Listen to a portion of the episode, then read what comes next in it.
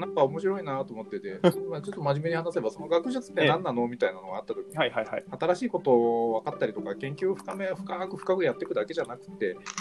こう、気づきや発見の追体験みたいなのとか、主体に出ようみたいなのもあってもいいよねみたいな、うん。学術じゃないとアプローチしにくい領域かもしれないけれども、それが一般に開かれた時にもっといろんな価値って出るよねみたいなそうですね話か。なと思って聞いていて、でそれをじゃあもっと機械作っちゃおうぜみたいなので始められたのが路上博物館なのかなっていうそうですね。思ってはいるんですけれども、あのーまあ、目指すところというか、こう、理想としてはですね、博物館を僕は図書館みたいにしてしまいたいのですよ。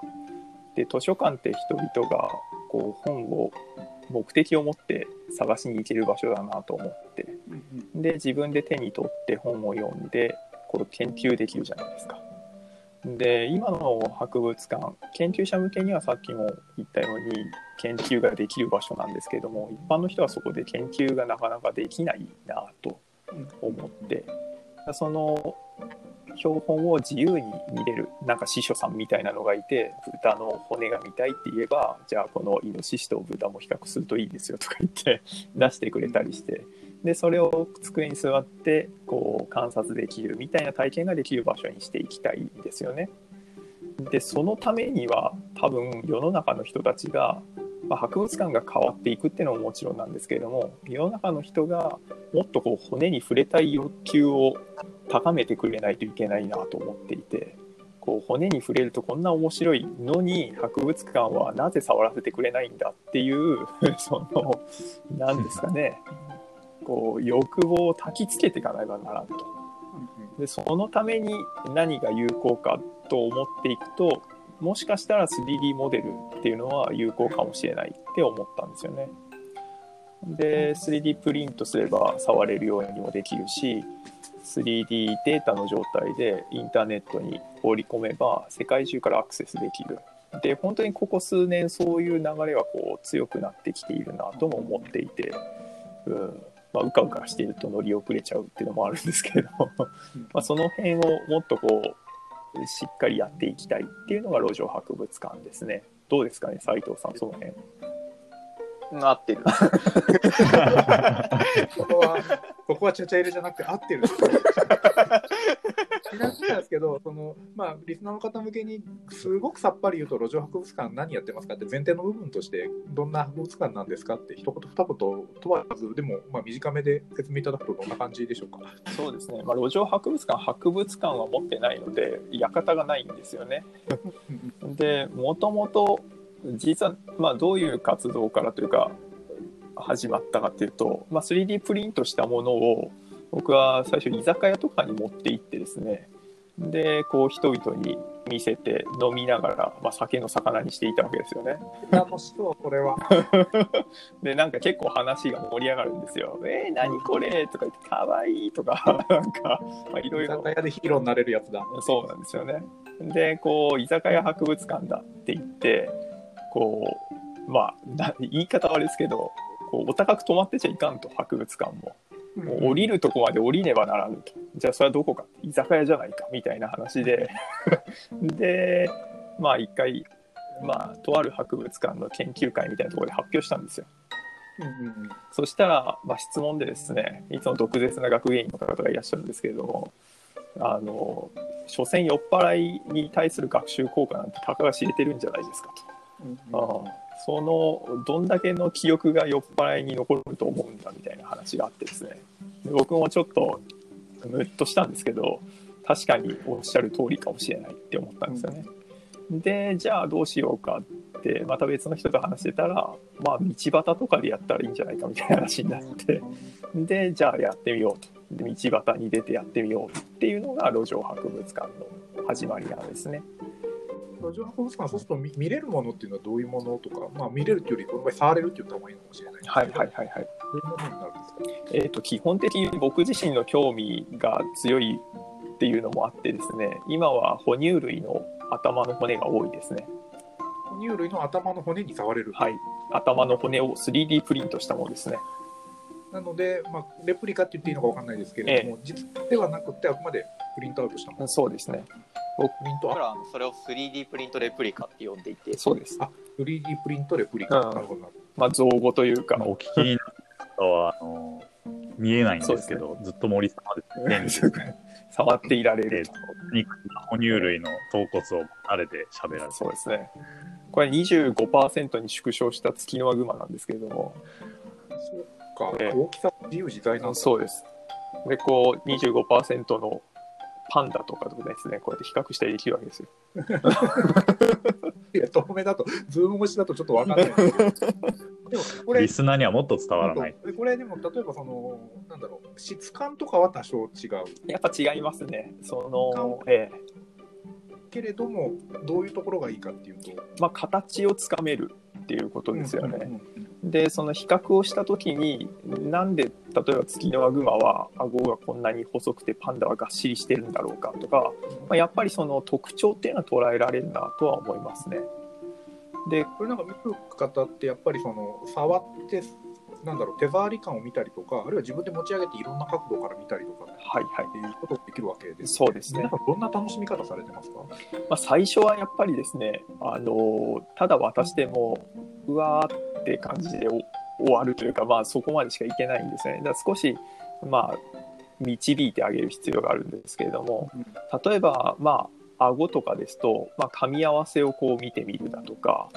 で草食獣だったらこう横にスライドする顎を持っているとか、まあ、そう動かしたりできるんですか？口開けたり閉じたりとか。あそうですねこう動くのですよ。あそうですね。でパンダはじゃあ笹とか竹とか食べるけど実際どんな顎をしてるかっていうと他の草食獣と違って一切こう動かないんですよね、そのスライドしないと。うんうんうんうんでこれは何でだろうかとかいう、まあ、結構、まあ、科学の話にはなってっちゃったりもするんですけれども、うんまあ、そういうことを伝えたりしていますね。なるほど。で、これがその 3D プリンターだから、リクエストとかがあったら、はい、これの骨見たいですとか、え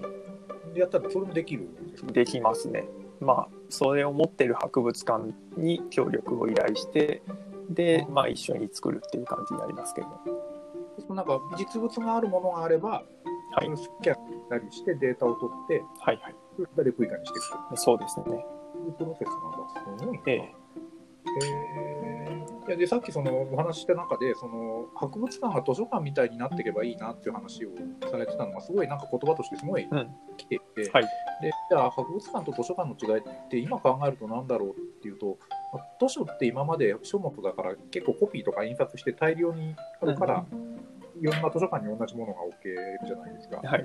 やっぱ図書館行くとそのいろんな本があるからその自分でどれを読めばいいかなって検索してって本に出会うっていうプロセスがあるんだけれどもええさっきそのおっしゃって森さんおっしゃってたように博物館ってもうあるものが結構決まっていて、うんそれを一般の人だと受けるしかないみたいなところがはい。あるのが多分変わっていくところなんだろうな、うんあるいは本みたいにコピーに近いのが 3D プリンターっていう機能が持っていくんだろうなっていうふうにながら今お話伺ってました。そうですね。なんか実はあのスミソニアン博物館とかは45年前からそういう場所が出来上がりつつあってですねなんかキュリオスルームだったかななんかまあちっちゃい子向けなんですけれどもどっちかというとでもこう自由に棚を開けてその中に入ってるこう標本を見たりとかできるんですよね。で少しずつなんかそういう世界にもしかしたらなってくるのかもしれないもうすでに流れはできつつあるのかもしれないとは思うのですよね。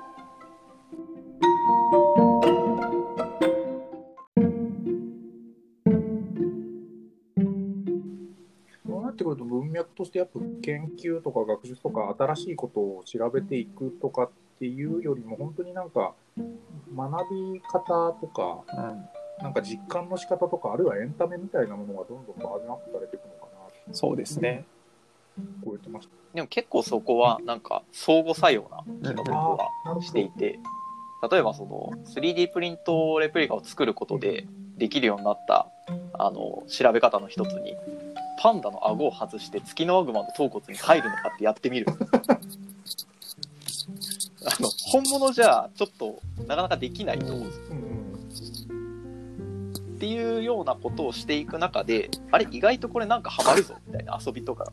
した時に次の問いが生まれる。そうか、遊びの中から研究手法だったり、問いがどんどんアップデートされていくみたいなところが。そうそうそう。あのつまり 3D プリントレプリカなんか壊れてもぶっちゃけなんて言うんでしょう。大したダメじゃないんで。すよ、僕も森さんから借りてた 3D プリントレプリカ間違えて踏み潰して割ったんですけど あのボンドでくっつけると治るっていう。まあね。そう。っていうそのある種の遊びやすさっていうのがすごく重要な気がしていて、あれなんかこのこのこの頭骨投げるとすげえよく飛ぶぞみたいなのとかって やれない。投げちゃう。投げ投げても別にいいんですよ。うん。それそれによってオリジナルは決して壊れはしないし、なんか投げることによって新しい発見があるかもっていう方が、もしかしたら重要かもしれないし、で、あと、その、何ですかね、本当にずっと一緒にいられるんですよね。その手元に持って。今、うんずっとこう、森さん手にお持ちだと。一緒にいられる。いられるんですね。一緒に一緒にお風呂入れるそう入れるじゃない。ハンドスピナーとか、なんかそういうヨーヨーとか、なんかそういういろいろおもちゃがあるじゃないですか。あんな感じでずっと持ってられるんですよね。で、ずっと持ってると発見するんですよ。本当に。この、例えばパンダの顎のこととかも、なんかずっと持ってたら、なんかおかしいんだよなとか思ってると、あれ、奥歯の位置すごいとこにあるとか、なんかね、いろいろこう、発見に至るんですよね。なんでこれがおかしいんだろう？おかしいと俺は思うんだろうみたいな。ずっと手元にあるが些細な違和感についてなんか、うんいろんな場面で考えることができたりとか。そうですね。で、あとは、その、大きいものを小さくするっていう意味で、あの、でっかいクジラの、例えばマッコウクジラの頭とか、このぐらいにやっぱできるんですよね。で、そうやって見てると、普段見たことない角度から見たりして、新しい気づきがあったり、あとは、サイの頭とか、重すぎて、でかすぎて、この顎と頭がこう、噛み合わせとか、楽しめないんですよね、実物だと。でもそれもちっちゃくして軽くするとできて、こんなとこになんか普通じゃない関節があるとかですね、なんか気づいちゃったりするんですよね。うん。だまあその、そもそもの研究者にとっても有用だなとは思っているっていうのが一つと、あとはですね、いいですか？喋り続けちゃって。あの、研究って何のためにやるんだろうかって、やっぱ大学院生の時にすごい悩んだんですよ。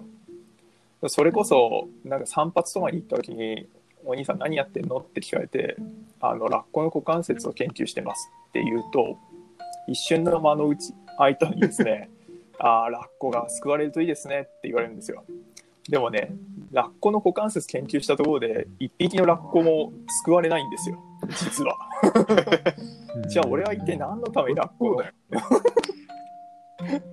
そう。何のためにラッコの股関節やってんだろうなって思ったんですけれども、なんかずっとこう考えてるうちに、あとその間に東日本大震災とかもあったりして、で、なんかこう、科学の力強さ、その有効性とともになんか危うさみたいなのを、まあ原発とかでですね、感じたんですよね。で、そうやって考えていくと、なんかこの誰の生活も豊かにはそのなんです直接的な利益としては豊かにしないラッコの股関節の研究だがでもこう居酒屋とかでねラッコの股関節の話すると人々を笑顔にすることができるんですよね。でそれはもしかしたら重要なことなんじゃないかと。でこのエンターテインメント性っていうのも科学にとっては実は一番重要な部分の一つなのかもしれないって思ったんですよね。この楽しむことができる。その世界というのは面白いということを知ることができる。その先に何かがあるんじゃないかというワクワク感。そのためだけでもいいんじゃないかと。だからそのエンターテインメント科学のエンターテインメントとしての側面っていうのも僕は大切にしていきたいしそれこそが科学の価値の本質だとまで言い切りたいなっていうところがあるんですよね。なるほど。これ面白いな。どうどういうふうにちなみにそれって、えっと、すごくその、サイエンスとか、いわゆる学、いわゆる妙義の、あ競技のその狭い意味での学術にもフィードバックがあるし、はい。そうじゃなくて、もっとこう、人がいろんなことを理解してったりするエンターテインメント性とかっていうのが、それこそ社会的価値なんじゃないかみたいな話だなと思ってるんですけれども、そうですね。じゃあそれ、えっと、もちろんそのアカデミアな領域、いわゆる狭い意味での研究の方にもフィードバック、手法的なものだったり、気づきとしてのフィードバックはあるし、はい。でそれに加えて、やっぱその何かが分かるとか理解できるとか、なんだろうって好奇心が湧いたり満たしていくっていうところに、そもそも社会的な価値があるよねっていう話だと思ってるんですけれども、はい。僕もそれはすごくそう思ってて、うそれってなんか研究をやってる人とかやってた人だからこそできるなんか価値の出し方だとは思ってるんですけれども、はいそれが研究者っていう立場でなりわいとしてやろうとするとやっぱ難しいことになってくるんですか？研究者。今今森さんこれなんか変な聞き方になっちゃうけどお仕事としてこれ路上博物館をやられてなりわいとしてやられてるそうですね。なりわいとしてやっていこうとしているっていう感じですね。ええまあ、ビジネスモデルの話を話し始めるとまた違う方向に行ってしまうので ちょっと今回は置いとこうかなと思うんですけれども、それがその純粋な研究者としてだとできることやりにくいことみたいなものっていうのがあるのかなと思ったりはしていていっそのことじゃあビジネスモデル作ってなりわいにしちゃうから出せる価値ってその辺にあるのかなっていうのはすごく思うんですよね。そうですね。まあいくつか思うところはあるんですけれどもまあ簡単に言ってしまうとアカデミックな界隈でやっていくなんか まあ言ってしまうと自信がちょっとないっつうのもありますね。うんまあ、論文書けないし。うん、でなんかねそのこう会社とか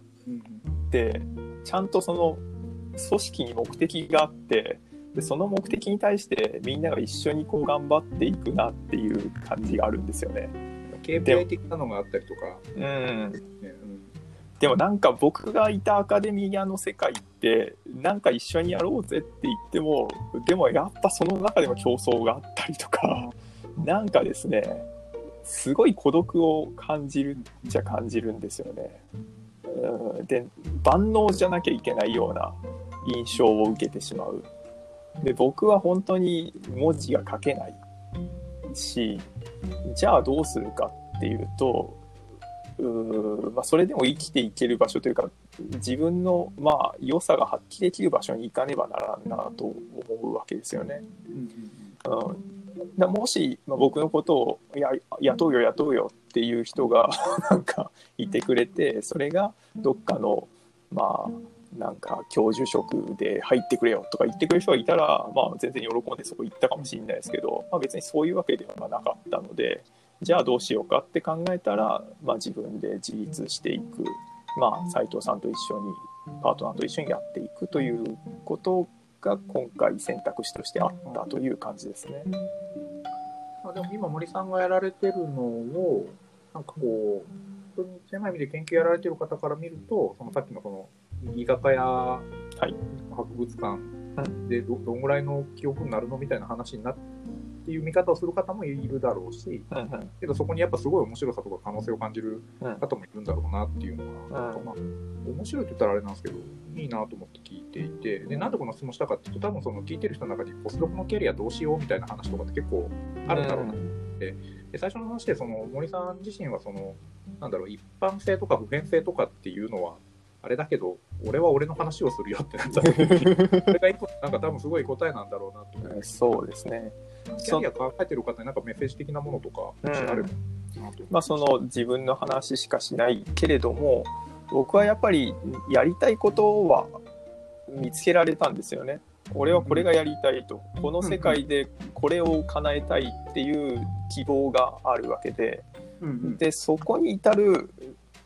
キャリアっていうのは、まあ、道筋に過ぎないわけですよね。うんでそこで、まあ、選択肢がいろいろあれば別にどこを選んだっていいと思うんですよ。うんでなんか詰まったらまたそこでその自分がやりたい叶えたい野望に向かってどの道を進むかっていう選択をしていけばいいしで今はたまたまその国立科学博物館での仕事というのは5年で区切りを、まあ、得たとじゃあ次何するかって言ったらまあ一般社団法人立ててみるかというところででやってることは国立科学博物館にいる時から何も変わってないんですよね。で進むべき道も変わっていないしその、まあ、先ゴールは変わっていなくて選んだ道がたまたま一般社団法人というだけだなという感じですね。なので、ぜひ、相変わらず研究者です気持ちはね、そう、研究者ってね、研究って職業じゃないと思っていてですね、まあ、生き様だと言いたいわけですよ。うん。だから世の中にだっていろんな例えば科学の事務員の中にでもですねもともと博士卒業したような人たちって結構いてですね。でもう話せばすげえ研究者なんですよ。うん。だからそういう人たちもまあなんかなんです科研人が取ったりしてますしね。うん、だからなんかそうなんですよね研究者の心意気は忘れずにいきたいなとは思いますし。うんでも俺から見るとこれは森さんは研究を続けるための手段としての法人を作ったっていうふうに見えたりいいこと言ってくれるね。だってそもそもやってることはさ、まあずっと変わってないじゃない。で森さんの研究テーマの一つもその標本というものにいかに触れやすくするかっていううんその展示の仕方みたいな研究をするっていう側面がなんだっけ？そんなんで科研費とか取ってたりもしたじゃん。あっていうところで見るとただまあその研究をするための資金を科研費から取るのか自分で稼ぐのかっていうところでそこそこはなんかあまり研究の本質的な部分とは関係ない気まあがしてそうかもしまうしれない。確かにね。だからいかに生き残るかということと、いかにやりたいことをやるかっていうところで、まあ、先の道を決めていくのかな。うん。うんなんか研究費の例えばなんかあんまそっち側の世界よくわかんないから 想像だけど研究費が足りないっていうか研究費が足りないから稼ごうっていうか、なんかそこそこの違いなだけな気がしてしまう。今の斉藤さんのその説明がすごい素敵だったなと思ってて、なんだろう、その僕がずっとこれまで研究とか学術とか言ってたのって、いわゆる生物の研究者としてっていう前提が僕の中に今まであって話をしてたっていて、それが斎藤さんが、えっと、森さんって研究者だよね。何の研究者だろうっていうと、多分標本の価値を最大化するにはどうするかみたいな研究をずっとししてるんだよねっていう話になった瞬間に、なんかすごい腑に落ちた感じがあります、僕。ありがてえな。なんか、あの、最近聞いて、ちょっと僕がよそで仕入れた話で、なんか、肩書きっていうのが、なんか、B の肩書きって、どういうふうにありたいかの肩書きと、Do の肩書き、何やってるっていう肩書きに分けて考えるといいよね、みたいな。ん。あった時に、なんか、まあ、その人は、その、自分は B の肩書きは勉強家でありたいと。うん。けど、やってることは大学の先生をやったりとか、えっと、編集者をやったりしてます。そっちは Do の肩書きです、みたいなのを言ってたんですけど、こういう森さんと本当になんか、かかって流れをしていると、なんだろう、標標本の価値を常に追求続ける、し続ける何者かみたいな 意味があって、やってることが科学でのポジションがあったりとか、なんか今度は個人立ち上げたりとかっていうことをやられてるのかなっていうふうになんか聞こえて、すんげえ素敵だなって、筋通ってんなで、遡っていくとコスプレなんだなっていうのを 思って聞いてました。うん、そうですね。いや、なんかね、ちっちゃい頃からいろんなことを覚えるのに、うんなんか教科書だとか学校での教育だけではなくって、まあ、例えばなんかファイナルファンタジーとかやってる中でうんこうリフレクとかいう反射する魔法があったらリフレクションは反射かとかさなんかいろいろこう知識って得たなと思って、まあ、変な知識もあったりするわけですけど、まあ、でもそういうなんか目に見えないところで教育って実はこうこうバックアップされているというかなんかこう、うん、人々の 文化化的なんです、うんレベルが向上させられてるんだろうなと思っていてですね。なんかエンターテインメントの中にもそういう勉強につながるというか知識につながるものってたくさん潜り込ませられるし潜り込んでるなと思うんですよね。うん、だその辺をこう底上げしていきたい。えーめっちゃ応援したくなります、それ。ありがとうございます。だと えこれとりあえずいっぱい人に聞いてもらうためにいろいろ頑張るのかな。あ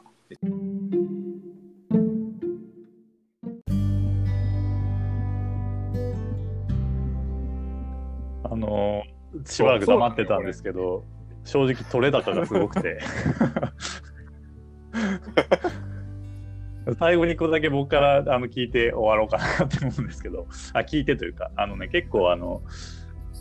科学がエンタメだっていうのすごいいいなと思って、うんでそれを多分体験できる場が露白だと思うんですよね。で、まあ、最終最後にちょっと露白で今後どういうコンテンツを展開していこうかみたいなことをちょっと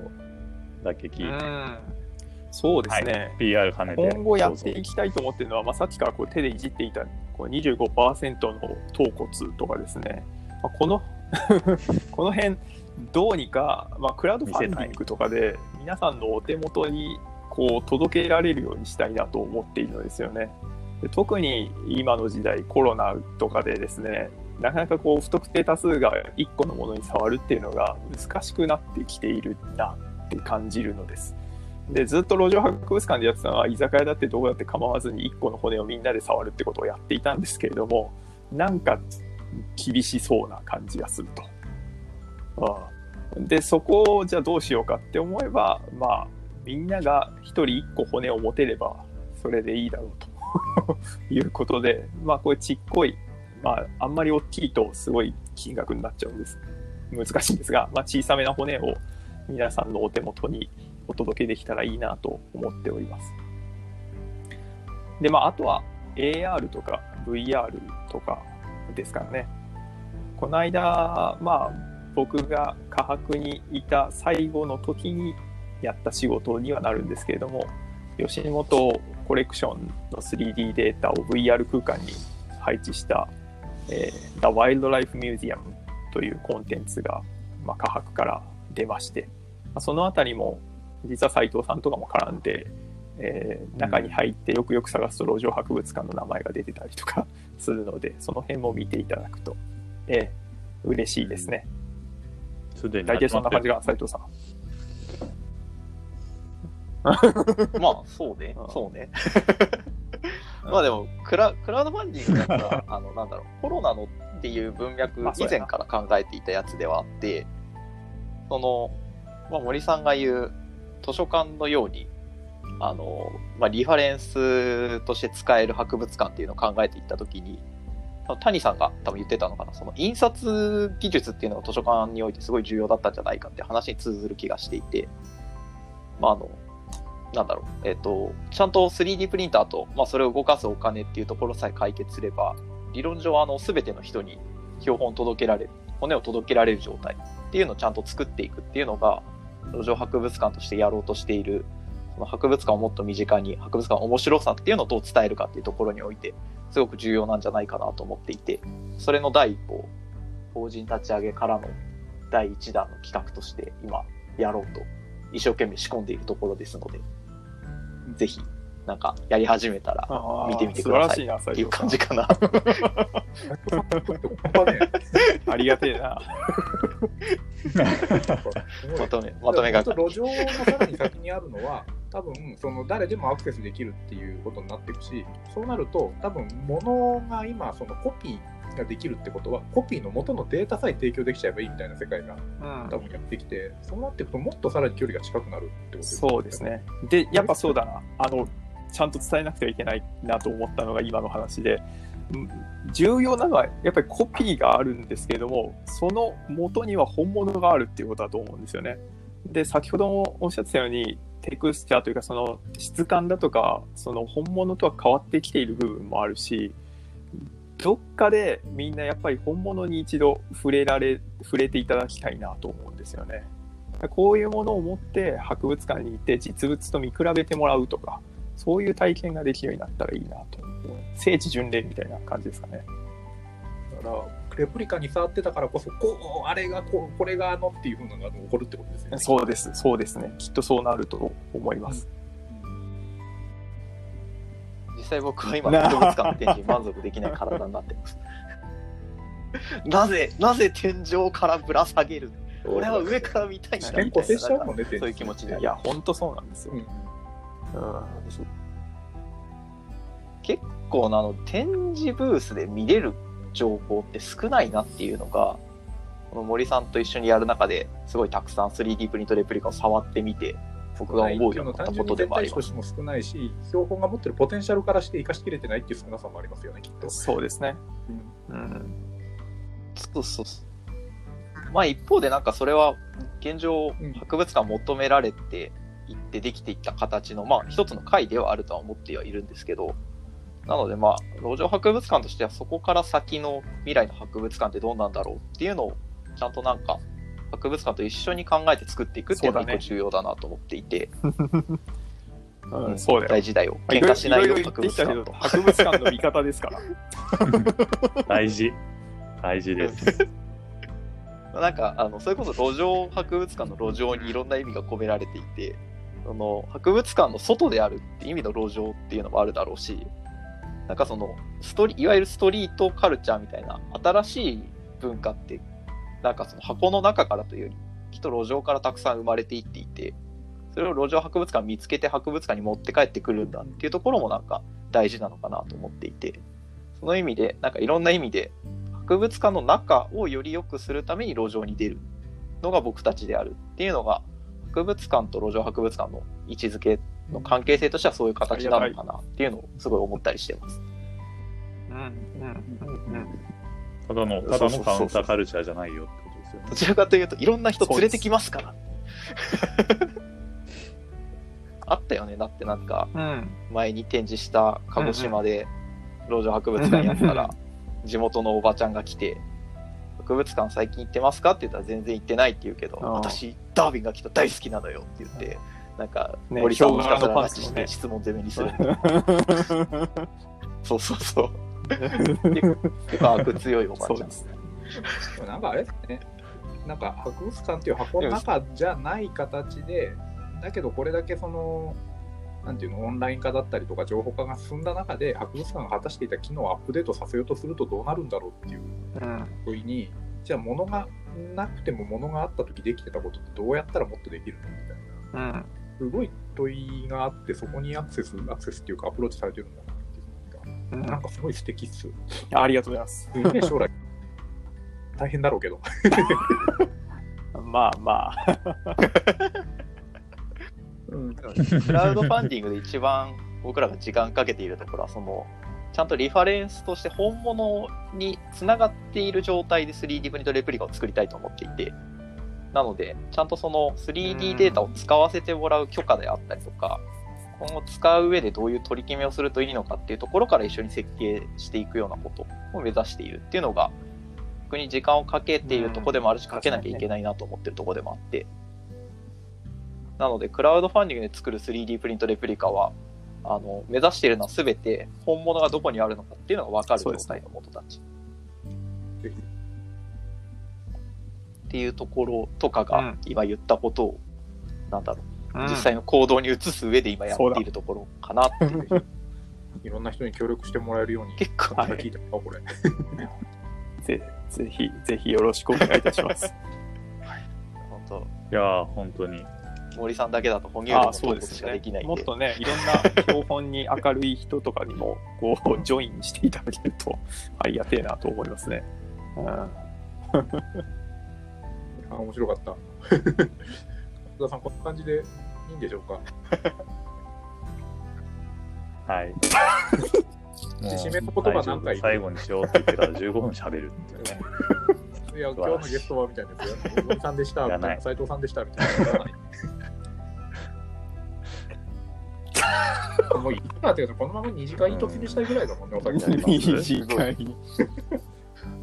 というわけで、えーはい、今日は路上博物館を取りありがとうございました組まれている森さんと斉藤さんでしたあり。がとうございました。長時間ありがとうございました。